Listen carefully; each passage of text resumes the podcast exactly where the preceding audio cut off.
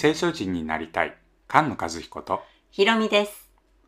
この番組は聖書についての夫婦放談です週に1回土曜日に配信します。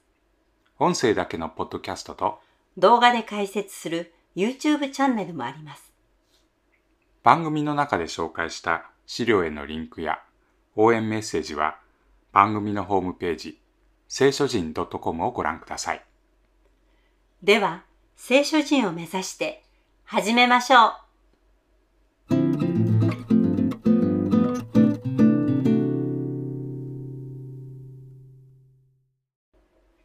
詩編78編です。77編は神様に聞いてください。そして思い出します。ということでした。78編は聞きなさい、覚えていなさいという詩編です。聞きなさい。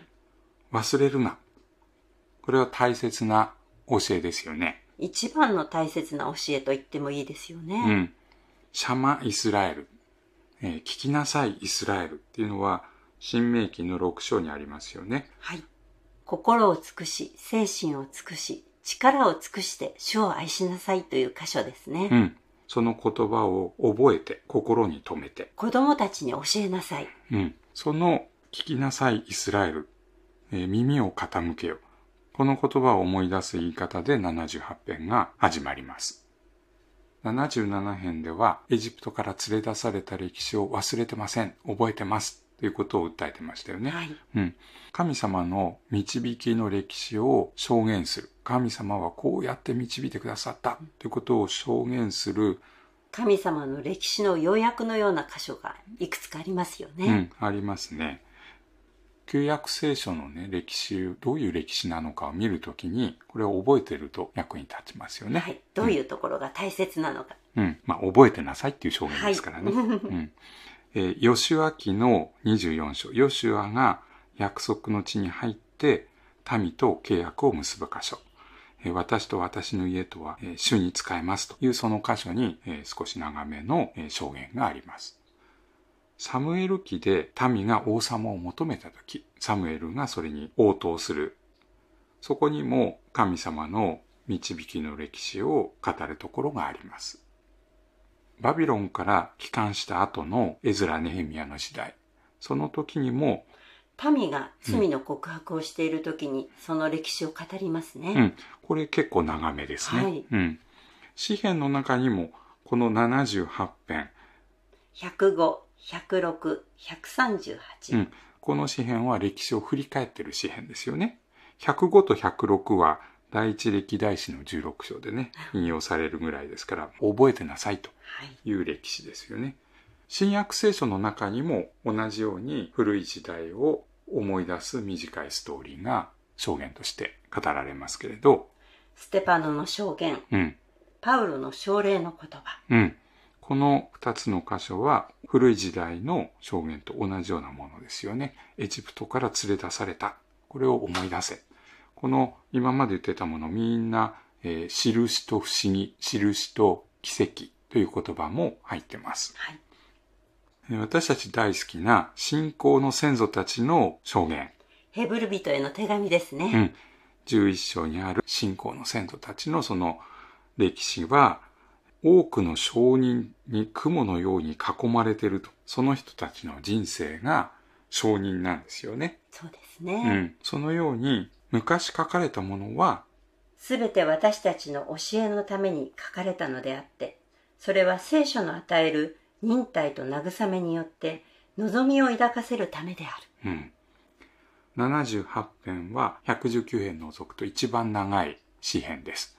それで、えーエジプトから連れ出されたこと、残念ながら逆らった歴史が記録されてますが、これ絶対に忘れるなと。これは私たちと直接関係あるわけです。はい。うん。いつもこういう戦いをしている。うんこの中から救われたんだということを忘れるな。これが78編で言われて、新しい羊飼いであるダビデ。そこまで進んでいきます。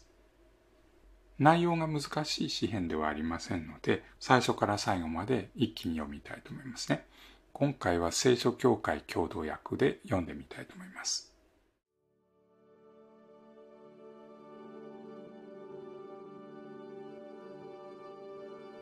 民よ、私の教えを聞き、私の口の言葉に耳を傾けよ。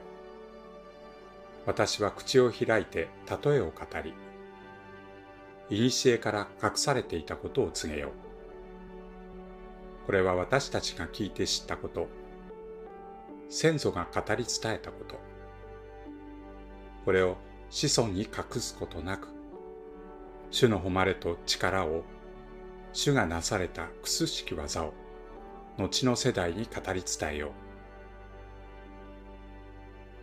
主はヤコブに定めを与え、イスラエルに教えを授け、子孫に知らせるようにと先祖に命じられた。それは後の世代、生まれ来る子らがこれを知って奮い立ち、そのまた子らに語り伝えるため、子らが神に信頼を置き、神の技を忘れず、その戒めを守るためである。また、先祖のように、かたくなで逆らう世代。心が定まらず、霊が神に不誠実な世代にならないためである。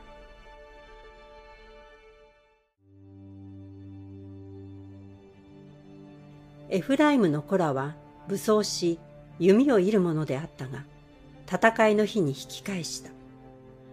彼らは神の契約を守らず、その教えに従って歩むことを拒み、神の技と彼らに示されたくすしき技を忘れた。エジプトの地、ゾアンの野で、神は先祖の前にくすしき技を行った。海を分けて彼らを渡らせ、水を立ち上げて壁のようにした。昼は雲を持って、夜は夜ごとに火の光を持って彼らを導いた。荒れ野では大岩を割り、深い淵のように豊かな水を飲ませた。岩から流れを引き出し、大河のように水を下らせた。しかし、彼らは神に向かって罪を重ね、砂漠で意図高き方に逆らった。己の欲のために食べ物を求め、心の内に神を試み、神に逆らっていった。荒れ野で食卓を整えることが神にできるだろうか。神が大岩を打つと水がほとばしり豊かな流れとなった。だが神はパンをも与えることができるだろうか。民に肉をあてがうことができるだろうか。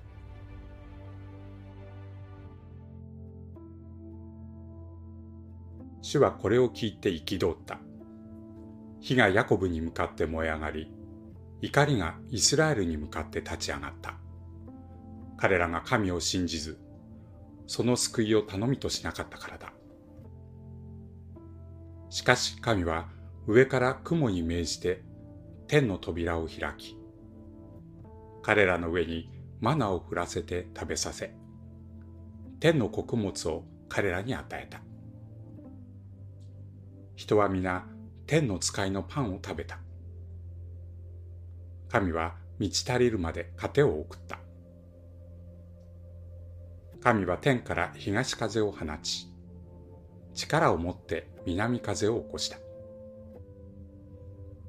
彼らの上に肉を塵のように、翼ある鳥を海の砂のように降らせ、その宿営の中に幕屋の周りに落とした。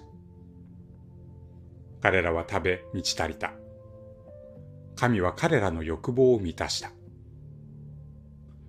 彼らが欲望から離れず、食べ物がなお口の中にあるうちに、神の怒りが燃え上がり、彼らのうちのたくましい者たちを殺し、イスラエルの若者たちを打ち倒した。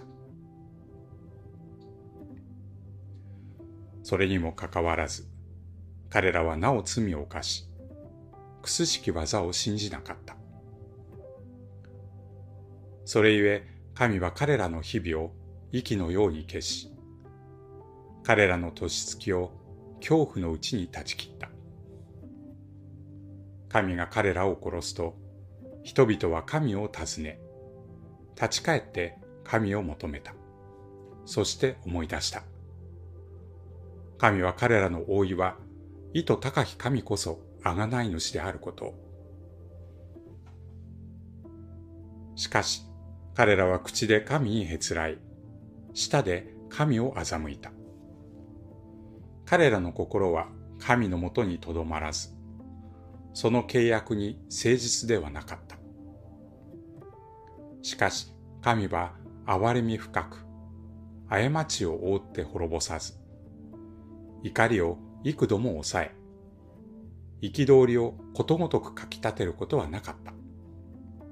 神は思い起こした。彼らは肉に過ぎず、過ぎ去れば再び帰らない風であることを。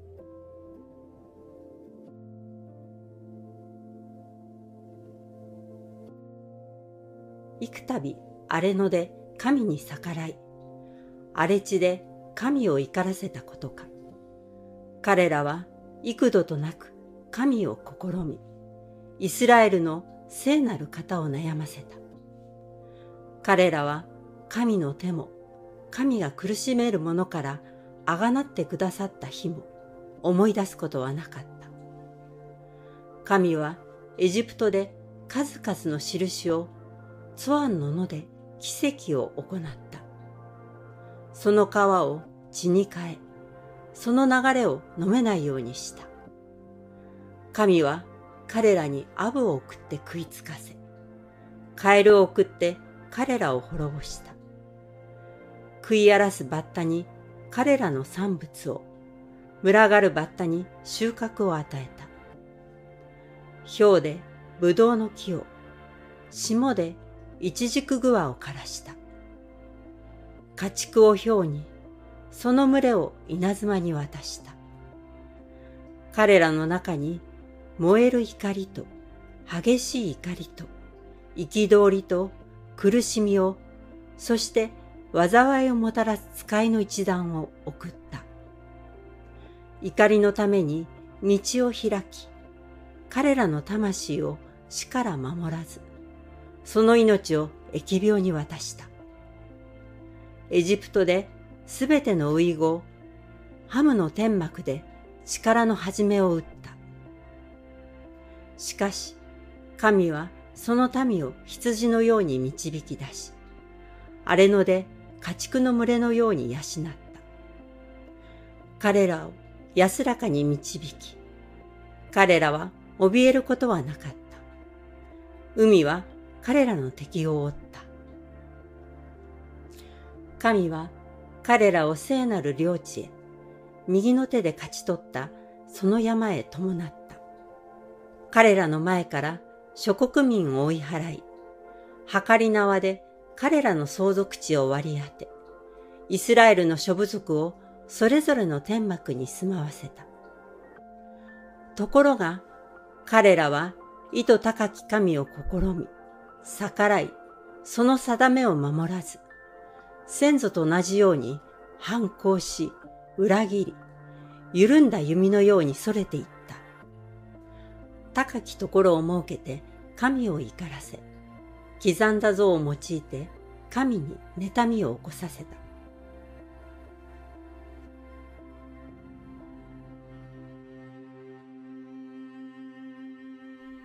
神は聞いて憤り、イスラエルを厳しく退けた。白の住まい、人々と共に住まわれた幕屋を捨て、その力の箱が虜になるに任せ、自らの誉れを敵対する者の手に渡した。神はその民を剣に渡し、ご自分の民に対して憤った。火は若者を喰らい、乙女は婚礼の歌で祝われず、妻子は剣に倒れ、やもめは嘆くことすらできなかった。我が主は眠っていたもののように、酒に酔っていた勇士のように目覚め、苦しめる者を打って追い散らし、彼らにとこしえのそしりを負わせた。ヨセフの天幕を退け、エフライムの部族を選ばず、ユダの部族、愛するシオンの山を選んだ。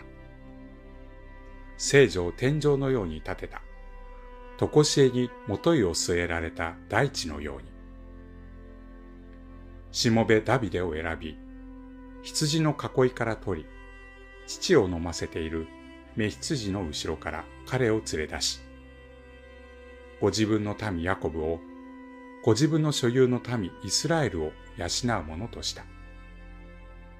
ダビデは全き心を持って彼らを養い、英知に満ちた手で導いた。